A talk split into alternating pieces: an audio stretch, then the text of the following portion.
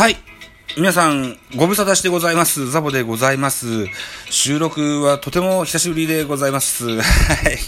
一つよろしくお願いします。えー、この番組、ミドル巨人くんが巨人おじさんザボが巨人を語る番組となっております。えー、っとね、夏大変僕は弱くてですね、えー日々の労働の中で、えー大変こう体、体力の消耗が激しくてですね、えーラジオトークのライブマラソンを15分やるのがやっとこさでして、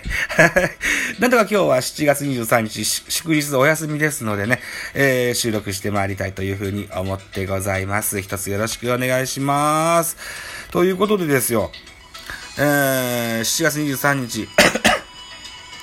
スポーツ報知を見ますとね、えー原辰徳監督が、えー、聖火リレーのランナーをしたよという記事があったので、これをぜひ皆さんに聞いてもらえたらと思って、えーご準備してございます。原辰徳監督聖火でスイング、えー金メダルまで届け、63歳誕生日に大役果たすといった記事でございます。えー巨人、原辰徳監督63歳が22日都内で東京五輪の点火セレモニーに参加した。えー緊急事態宣言下のため、行動を走らず、トーチキッスでのリレーとなったこの日の第一走者として壇上に上がり、えー青木目黒区長から引き継いだ成果をすぐに次の走者へつないだ。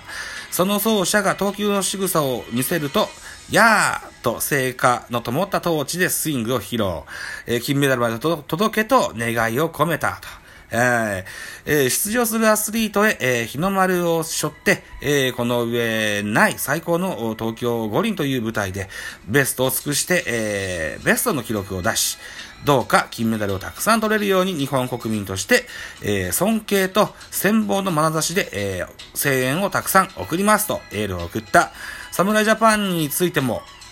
野球人として、えー特別な世界がどうしてもある。全員の力を集結して金メダルを目指してもらいたいと熱い期待をかけたと。ね、え大役を終え、つなげ、つなげてきてもらった。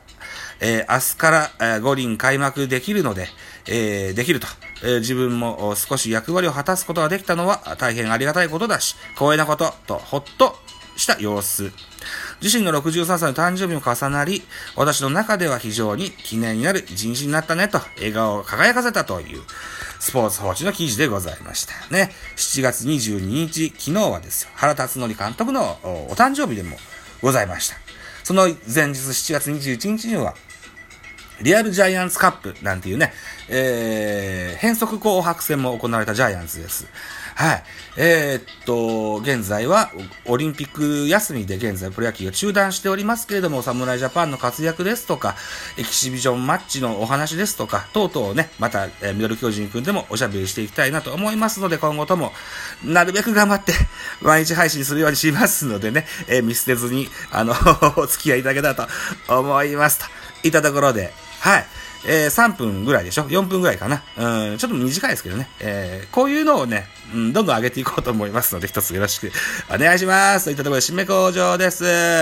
さて、お時間でございます。私、ザボラジオトークの他に、ポッドキャスト番組、ベースボールカフェ、キャン中世スタンド F 番組、ザボのフリースインガー、ノートのザボと、多分多分、アンカーを中心に各種ポッドキャストで配信中、リーベンなど、配信番組多数ございます。フォロー、いいね、ギフトお願いいたします。また、匿名でコメントできる Google フォームと質問箱をご用意してございますので、ぜひお気軽にご利用くださいね、と。